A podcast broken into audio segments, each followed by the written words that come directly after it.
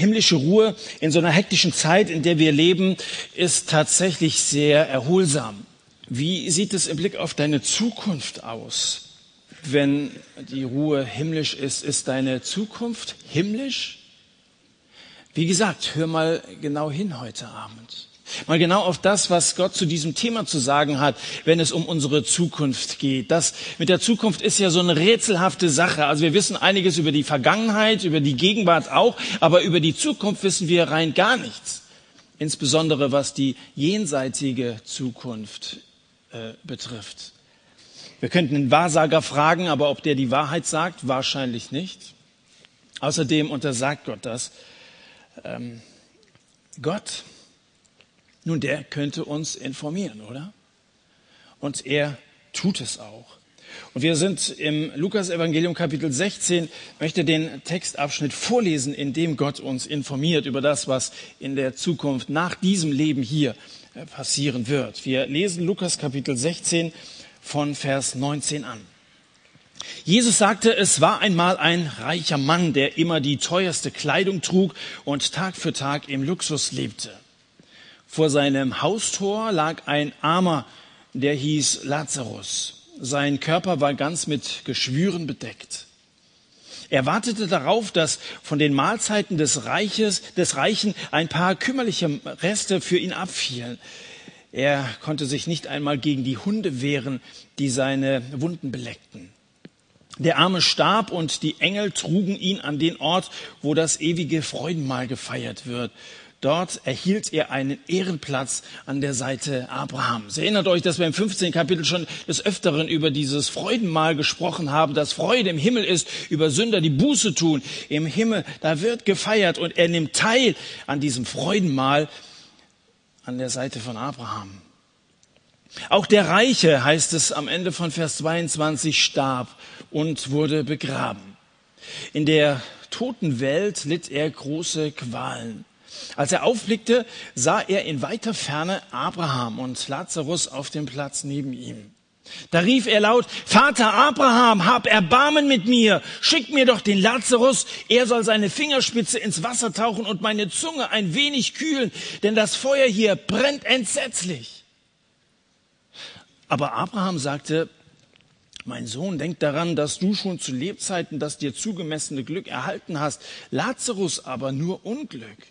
Dafür darf er sich hier freuen, während du Qualen leidest. Außerdem liegt zwischen uns und euch ein riesiger Graben. Selbst wenn jemand wollte, könnte er nicht zu euch kommen, genauso wie keiner von dort zu uns gelangen kann.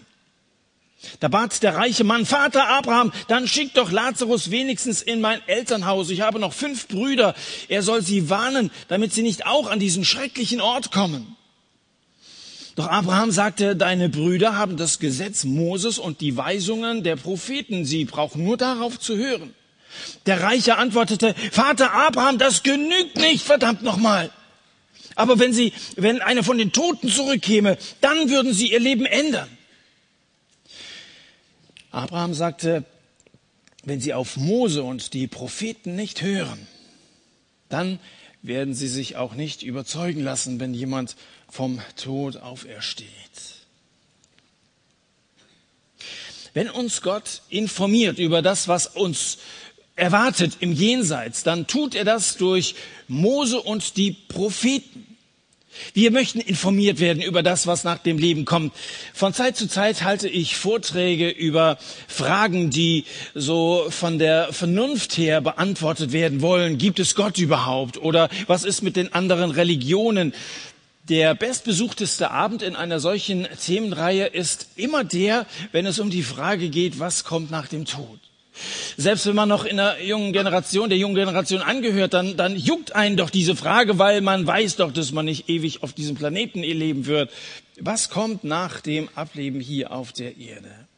Gott möchte uns darüber informieren. Diese Geschichte hier ist, ja, ich möchte sagen, ein Schlüsselloch, durch das man so einen kleinen Blick nach drüben werfen kann. Allerdings erkennt man durch dieses kleine Fenster nicht die ganze Wirklichkeit. Aber was wir sehen, ist im Blick auf Himmel und Hölle unbedingt wichtig. Wir erfahren zum Beispiel in dieser Begebenheit, die Jesus erzählt, dass nach dem Tod die Menschen in zwei Gruppen eingeteilt werden. Das heißt war so schön, ob schlau oder dumm, der Tod bringt alle um, ob arm oder reich, äh, er macht uns alle gleich. Aber das ist ja so ein Sprichwort, das ist so ein, so ein netter, netter Reim, aber der steht ja irgendwie im krassen Widerspruch zu dem Bibeltext, den wir gerade gelesen haben.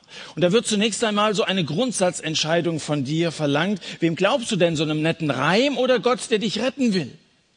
Wer ist denn so eine Adresse, an die du dich vertrauensvoll wenden kannst, wenn du zuverlässige Informationen darüber erhalten möchtest, was kommen wird nach dem Leben? Ob arm oder reich, im Tod sind alle gleich oder wir kommen alle, alle in den Himmel. Dem Reichen und seinen fünf Brüdern waren Trink und andere dumme Sprüche lieber als Bibelsprüche. Und dir? Wir reden hier, wie wir das jeden Sonntagabend machen, über die Bibel. Fortlaufend über die Bibel. Jetzt sind wir heute Abend an einem ziemlich ernsten Text angelangt. Das heißt, das, was ich hier sage, das habe ich mir ja nicht ausgedacht, um so ein bisschen, um so ein bisschen Angst zu verbreiten. Es klingt so schön gruselig, wenn man von der Hölle redet oder so, gell? Da ist einem die Aufmerksamkeit sicher und so und so ein bisschen, so ein bisschen Gänsehaut. Deswegen leiht man sich ja mal so einen Horrorfilm aus oder so. Und warum soll man nicht im Satt mal so ein bisschen ein bisschen, ein bisschen Horror machen oder so. Ich sage das nicht, weil das ein gut bezahlter Job ist, ist es nicht. Auch nicht, weil es ein angesehener Job ist, überhaupt nicht. Sondern ich sage das, weil ich glaube, dass das, was in der Bibel steht, zu 100 Prozent wahr ist. Zu 100 Prozent wahr ist. Nach dem, was Gott sagt, macht die Ewigkeit die Menschen eben nicht alle gleich, sondern dort werden sie in einer Weise geh- und unterschieden, wie es radikaler gar nicht mehr geht. Die einen dürfen nah bei Gott sein und die anderen fern von ihm im Feuer, wie es hier heißt. Jean-Baptiste äh, Mollier sagte einmal, der Himmel dürfte aus klimatischer Sicht angenehmer sein als die Hölle. Allerdings vermute ich, dass die Hölle in gesellschaftlicher Hinsicht äh, weit interessanter ist. Na, da kann man so ein bisschen überheblich, kann man über so ein Thema reden, so ein bisschen philosophieren und so. Ist bestimmt ganz nett, damit mit vielen alten Freunden wieder zusammen zu sein, aber man sollte es nicht zu sehr auf die leichte Schulter nehmen. Jean Paul sagte ungefähr 100 Jahre später, äh, keine Hölle dauert ewig. Aber woher wissen die das so genau, wenn die so meinen, zuverlässige Aussagen über das Jenseits treffen zu können? Jean-Paul. Was sagt denn Paulus, einer der Männer Gottes, die er dazu beauftragt hat, etwas niederzuschreiben von dem, was wahr ist? Paulus sagt, sie, und damit sind Leute gemeint, die dem Evangelium von Jesus nicht gehorcht haben, 2. Thessalonicher Brief, Kapitel 1, sie werden mit ewigem Verderben bestraft, sie sind dann für immer vom Herrn getrennt und von seiner Macht und Herrlichkeit ausgeschlossen.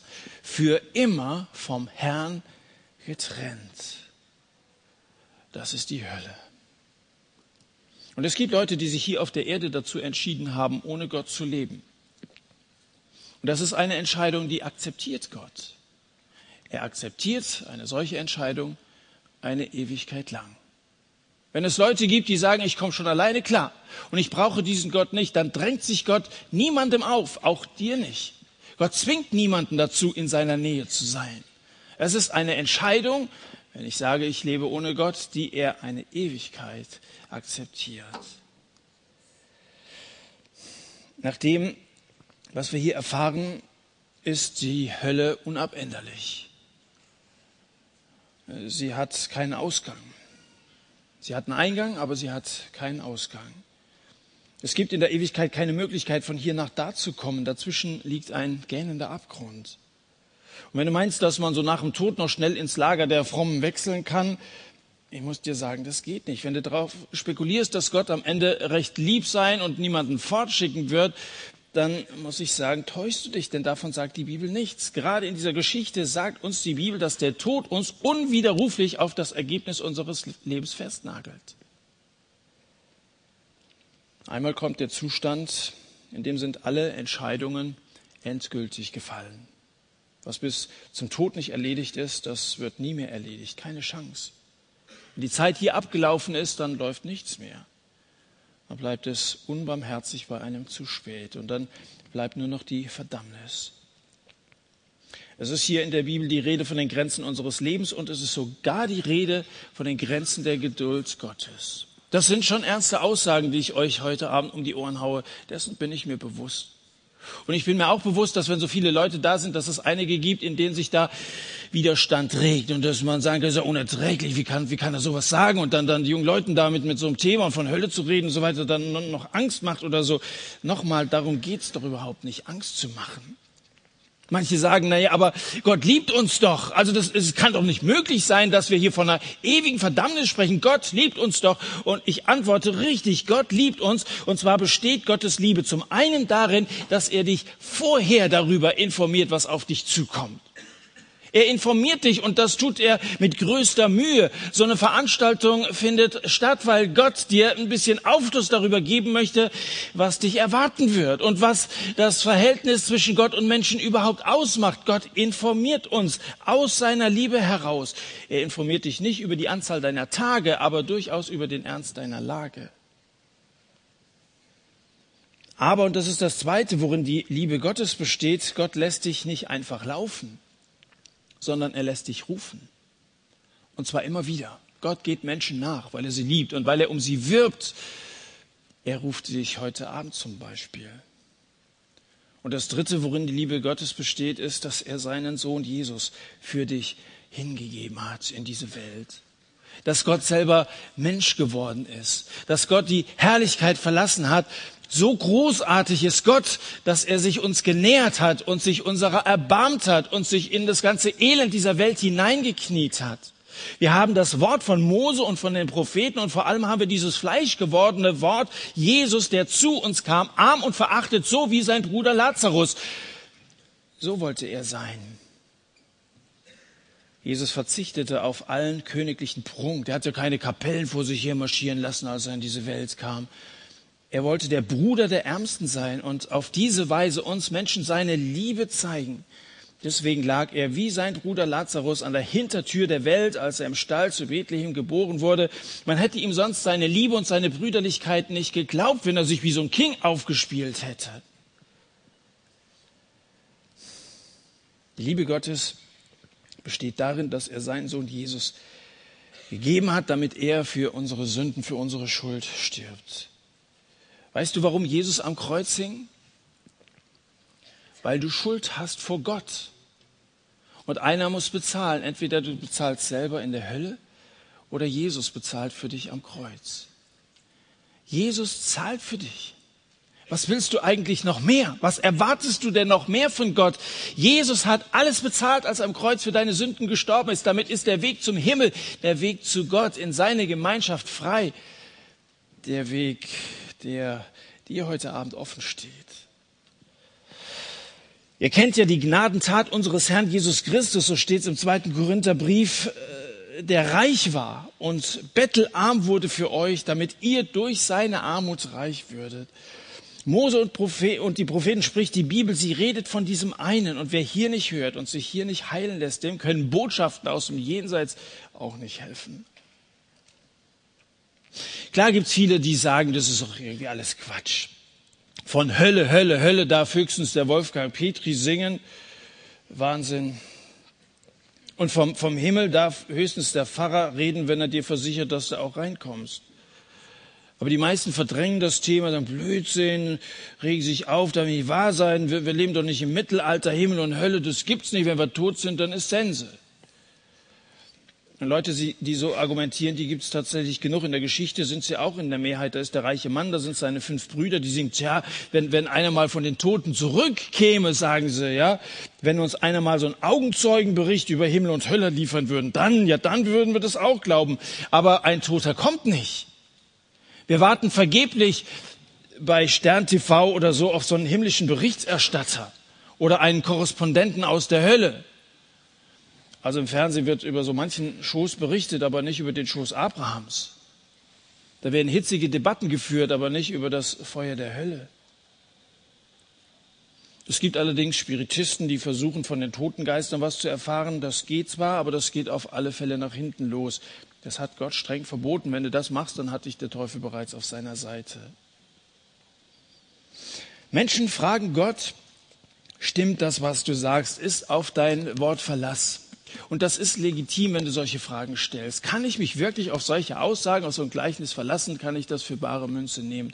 Gute Frage. Aber letztendlich geht es bei Gott immer um Glauben.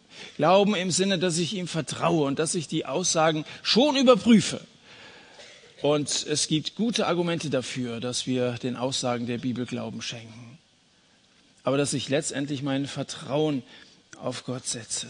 Und Gott dreht somit den Spieß herum und fragt uns Menschen, stimmt dein Glaube, ist der echt? Klar können wir fragen, stimmt dein Wort, aber Gott fragt auch uns, stimmt dein Glaube? Gott behält sich das Recht vor, unseren Glauben zu prüfen. Was Gott nämlich mit uns nach unserem Tod macht, hängt wesentlich davon ab, was wir vor unserem Tod mit unserem Leben machen. Was machst du eigentlich mit dem armen Lazarus, mit dem du zusammenlebst? Was machst du mit dem armen Lazarus? Mir ist klar geworden, dass diese Geschichte an Leute adressiert ist, die mit dem reichen Mann vergleichbar sind, nicht mit dem armen Lazarus. Vielleicht sagst du, ja, dann ist ja gut, denn ich bin kein reicher Mann oder keine reiche Frau, da geht mich das Ganze nichts an, ja. Also wenn du sagst, das hat mit dem reichen Mann zu tun, also da bin ich, da bin ich draußen, ja. Das hat mit mir überhaupt nichts zu tun, also äh, habe nicht die Aussicht, dass ich mit 16 Auto geschenkt bekomme oder so und, und auch sonst habe ich nichts. Naja, bist du wirklich sicher, dass du nicht reich bist?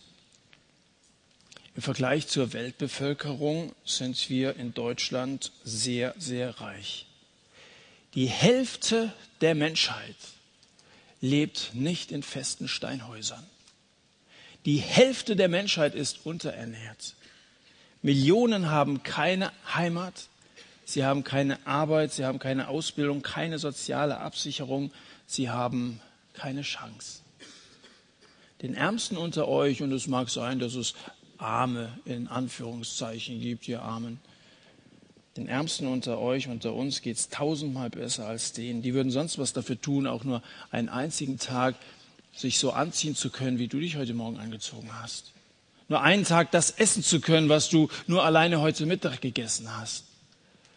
Sie würden sonst etwas dafür tun, wenn sie auch nur einen einzigen Tag so leben könnten wie du. Du bist reich. Und ich bin auch überzeugt davon, dass du Mitleid hast, wenn du hörst, dass täglich 25.000 Kinder verhungern. Aber das Problem ist, dass unser Mitleid vorübergehend ist. Dann haben wir Mitleid mit den Armen in Ostafrika, solange wir von ihnen hören und solange wir das sehen in der Tagesschau. Und dann gehen wir über zur Tagesordnung und dann ist ganz schnell wieder alles so, wie es vorher auch gewesen ist. Du machst weiter im alten Stil und nichts ändert sich. Wie viele Appelle hast du schon gehört? Dass es bei uns als Christen darum geht, Nächstenliebe zu üben. Wie viel hast du schon gehört, auch in Predigten, dass wir uns umeinander kümmern sollten und dass wir auch großzügig sein sollten denen gegenüber, die viel weniger haben als wir? Wie viele Appelle, ohne dass das Auswirkungen auf dein Verhalten hatte? Und das mag daran liegen, dass du dir von Gott nie deine Identität hast erneuern lassen. Dass du nie dieser neue Mensch geworden bist, der eben diese Gesinnung von Christus hat, der selbstlos geworden ist und, und eben nicht mehr nur nach den eigenen Bedürfnissen fragt, sondern durchaus schaut, was will Gott, der Liebe hat zu Gott und der Liebe hat zu seinen Mitmenschen, zu seinem Nächsten. Wenn Gott unsere Identität verändert, wenn wir zu Kindern Gottes gehören, also ganz eng mit ihm durch Christus verbunden sind, sind wir neue Menschen nicht wiederzuerkennen, dann denken wir nicht mehr nur an uns, dann haben wir einen Blick für die Welt um uns herum.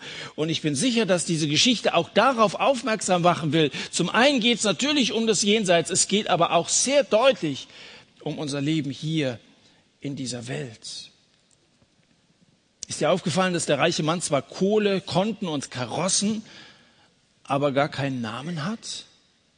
Das ist ein bisschen komisch, oder? Der Arme schon, Lazarus heißt der, genauso wie ein Freund von Jesus aus Bethanien. Vielleicht hat Jesus ihm dieses Gleichnis gewidmet, weil er auch schon mal tot gewesen ist. Kann gut sein. Aber dieser reiche Mann, der wird einfach bezeichnet als der reiche Mann, weiter nichts. In seiner Todesanzeige steht, er war reich. Das alles. Also da, da steht jetzt nicht, das war ein treusorgender Vater oder sozialer Firmenchef oder so. Einen lieben Freund haben wir verloren, da wurde kein Name angegeben, glaube ich. Wir nehmen Abschied von dem reichen Punkt. Was wird man über dich mal schreiben? Ich meine, was ist so das Ergebnis unterm Strich, wenn man dein bisheriges Leben mal so zusammenzählt? Er war ein Partylöwe. Wow. Er war ein Computer-Junkie. Hm. Oder sie sah sexy aus oder sie hatte eine atemberaubende Garderobe. Was sagt man einmal, einmal am Ende über dich? Ich glaube, Gott kennt seinen Namen nicht, weil er ihn nicht im Buch des Lebens führt. Dieses Verzeichnis, das Buch des Lebens, das erwähnt die Bibel an einer ganzen Reihe von Stellen, zum Beispiel in Offenbarung Kapitel 20. Wenn jemand nicht im Buch des Lebens eingetragen war, wurde er in den Feuersee geworfen.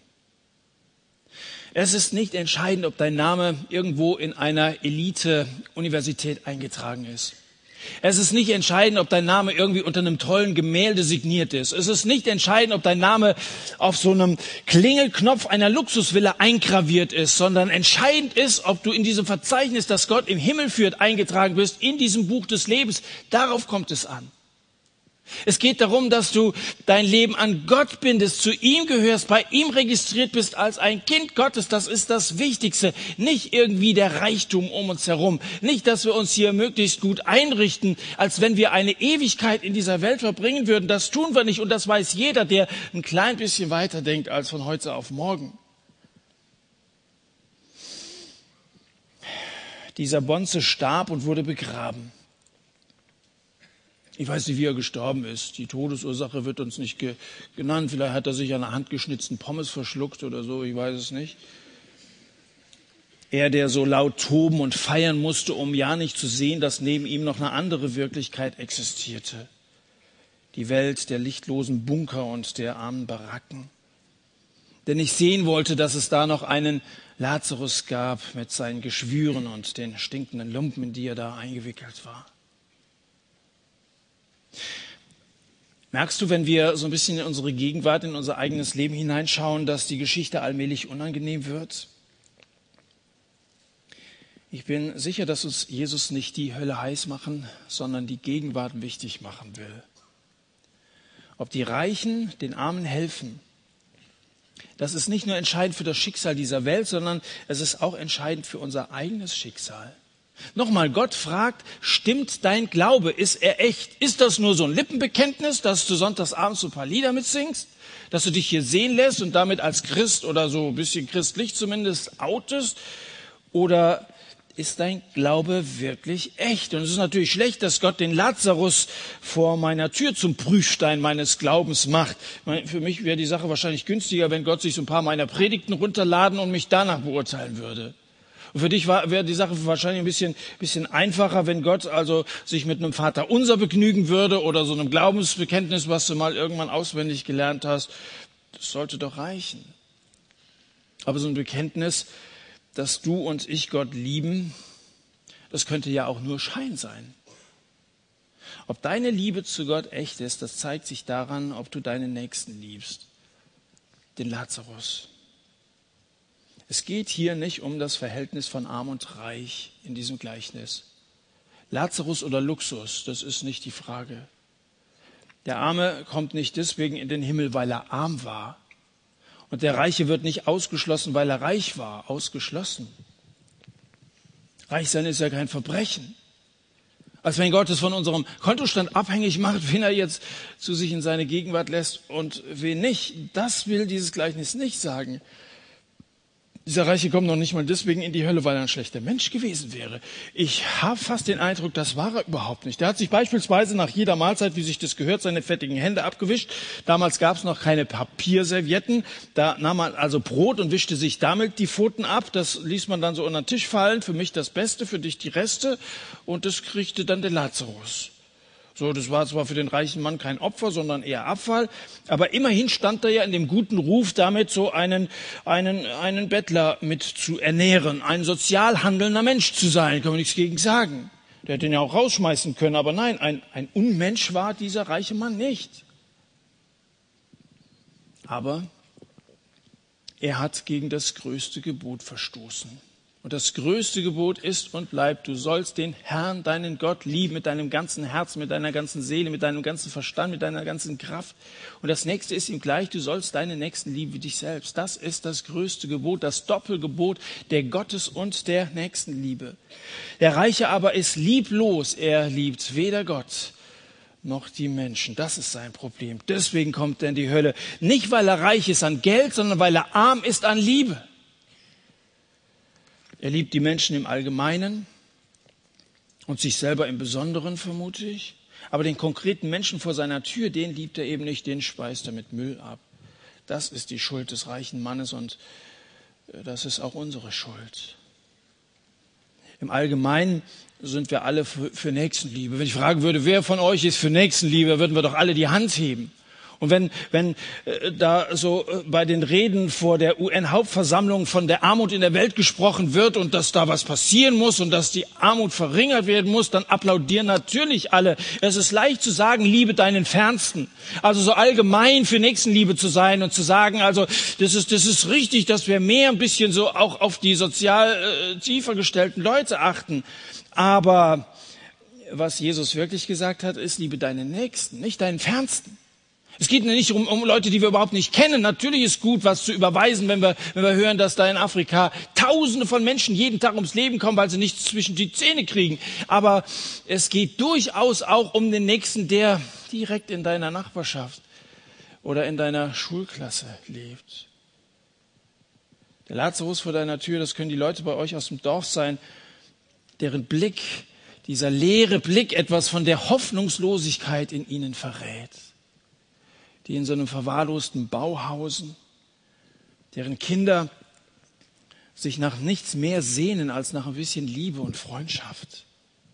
Der Lazarus vor deiner Tür, das kann auch die alte Frau bei euch im Haus sein, die zwar genug Geld hat, aber die sich trotzdem freut, wenn du ihr mal einen Kuchen schenkst. Die braucht deine Almosen nicht, aber die braucht zum Leben mal ein persönliches Wort von dir, ein Zeichen, dass du in ihr nicht nur so einen Gegenstand im Treppenhaus siehst, sondern einen Menschen. Jeder von uns hat einen Lazarus vor seiner Tür. Und es ist für Gott von höchster Bedeutung, wie du und ich mit unseren Mitmenschen umgegangen sind. Danach wird Gott fragen. Wenn ich dich persönlich fragen darf, wie soll es denn jetzt weitergehen nach so einem Abend? Was ist mit deiner Zukunft? Die Bibel sagt uns an dieser und an anderen Stellen, was zu tun ist und mit welchen Konsequenzen du zu rechnen hast. Wenn du hingehört hast, dazu habe ich dich ja am Anfang aufgefordert, hör heute Abend mal genau hin. Dann hast du mitgekriegt, dass es einen Himmel und eine Hölle gibt. Wenn du heute Abend hingehört hast, dann bist du informiert darüber, dass es von dir abhängig ist, wo du deine Ewigkeit verbringst. Wir haben von Glaube geredet. Wir haben von Liebe gesprochen. Und es geht in dem, was wir hier besprechen, um Hoffnung. Dein Glaube, der von Gott durchaus auf die Probe gestellt wird, glaubst du wirklich oder ist es nur ein Lippenbekenntnis? Die Liebe, die uns zunächst einmal in Jesus Christus begegnet ist und die wir erwidern dürfen dadurch, dass wir Gott und Menschen lieben mit Taten und mit Worten. Und die Hoffnung, die resultiert daraus, weil Gott uns eine Perspektive eröffnen möchte für unser Leben. Eben, dass wir nicht nur von heute auf morgen denken, nicht nur hier im Diesseits zu Hause sind. Du bist eingeladen, heute Abend als sein Kind zu leben. Du bist gewarnt heute Abend, dass es ein zu spät geben wird. Aber heute ist es noch nicht zu spät. Heute kannst du dich bekehren. Und das passiert eben im Diesseits nicht irgendwann später, dass du sagst, na ja, wenn ich dann sehe, das stimmt alles, dann kann ich sagen, oh Gott, also würde mich dir gerne noch anschließen. Es geschieht hier und heute. Weil Gott jeden Menschen im Laufe seines Lebens irgendwann einmal anspricht und ruft und herausfordert und sagt, hier bin ich. Ich bin ein Gott, der dich liebt und der in Jesus Christus alles getan hat, damit du leben kannst, damit du Vergebung deiner Sünden bekommst und dass du zu mir passt ein heiliger Gott und ein sündiger Mensch, ohne dass da was passiert ist zwischen den beiden, kommen niemals zusammen. Aber wenn wir in Jesus Christus Vergebung unserer Schuld bekommen, dann passen wir zu Gott und dazu lädt Gott dich ein, dir von Jesus deine Sünden vergeben zu lassen, umzukehren und neu anzufangen. Bitte ihn um Vergebung. Um Vergebung für deine bisherigen Sünden, die dir einfallen. Das, was dir ein schlechtes Gewissen macht. Deine Lieblosigkeit mit Menschen gegenüber. Deine schmutzigen Gedanken. Der Egoismus, der immer wieder nur sich um dich selber kreisen lässt und den anderen völlig ausklammert. Bitte Gott um Kraft für die Neugestaltung deines Lebens und dann glaube und handle. Ich wünschte mir, dass wir veränderte Leute sind dadurch, dass man an unseren Taten erkennt, dass wir zu Christus gehören. Glaube, das ist eine Sache im Herzen. Ein Bekenntnis, das kommt uns über die Lippen. Und dann beweist es sich, dass wir wirklich gläubig sind, dadurch, dass wir handeln und unsere Mitmenschen nicht übersehen. Mach um Himmels willen nicht die gleichen Fehler wie dieser reiche Mann. Seine Haltung ist kaum auszuhalten, finde ich. Sein Verhalten ist falsch von A bis Z. Also von A für die Adresse, an die er sich da gewendet hat, ist die falsche Adresse. Abraham ist die falsche Adresse. Du musst zu Jesus kommen, wenn du Vergebung deiner Schuld, wenn du umkehren willst, wenn du, wenn du Hoffnung haben willst, nicht zu Abraham oder sonst irgendjemandem. Von A bis Z, Z für falscher Zeitpunkt. Nach dem Tod ist es zu spät. Heute ist der Tag der Rettung. Erinnerst dich, wie wir heute Abend angefangen haben? Die Band hat mit uns das Lied gesungen. Today is the day. Today is the day. Heute ist der Tag. Heute ist der Tag des Heils. Heute ist der Tag der Errettung.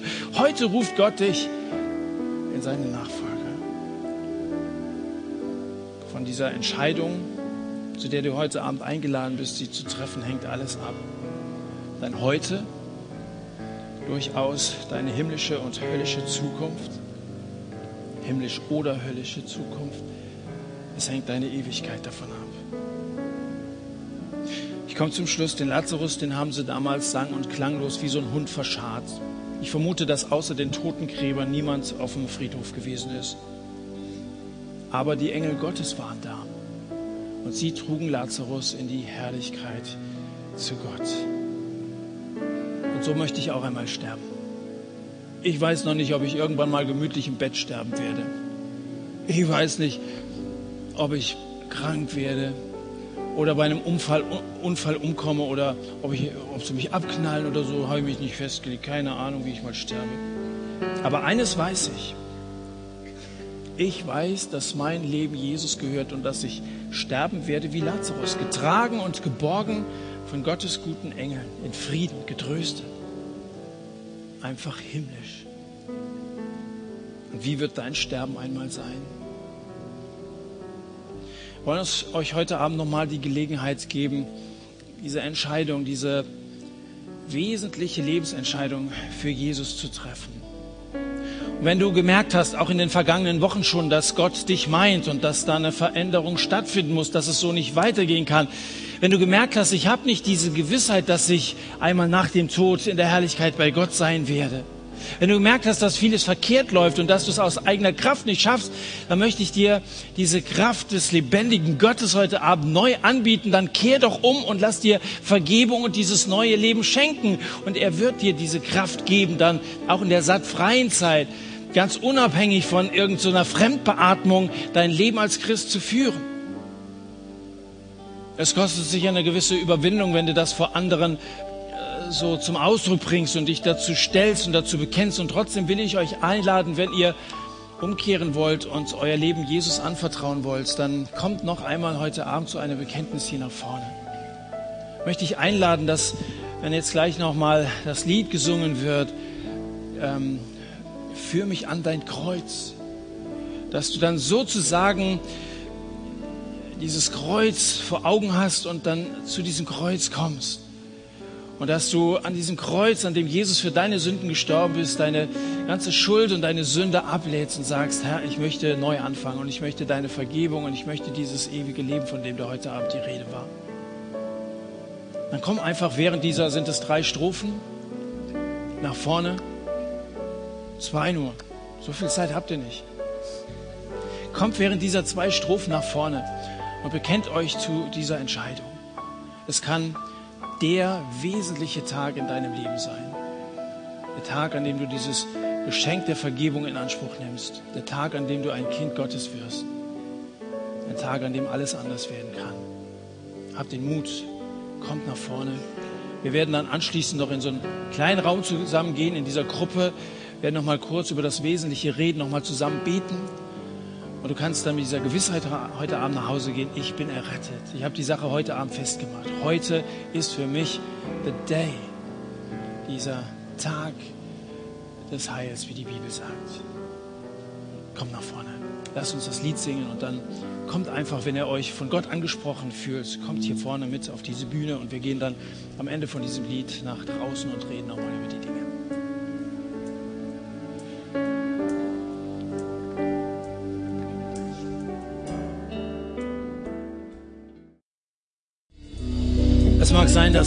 Von euch das Ganze so ein bisschen unwirklich vorkommt.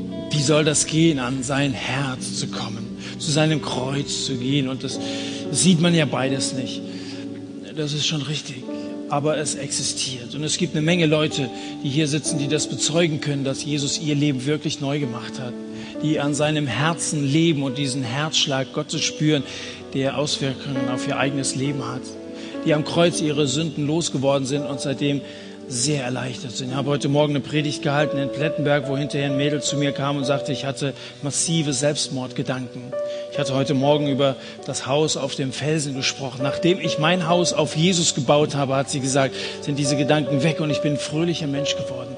Jesus macht ein Leben völlig neu. Das können dir viele bestätigen, die es gelebt haben, die es erlebt haben und die hier unter uns sind und die dir gerne auch davon erzählen wollen. Wir werden jetzt gleich im zweiten Teil wahrscheinlich einige Leute hören, ganz spontan, die etwas erzählen von ihren Erfahrungen, die sie mit Gott gemacht haben. Vielleicht einige Zeugnisse, die ein bisschen zu dem passen, was wir heute Abend hier aus diesem Text gehört haben.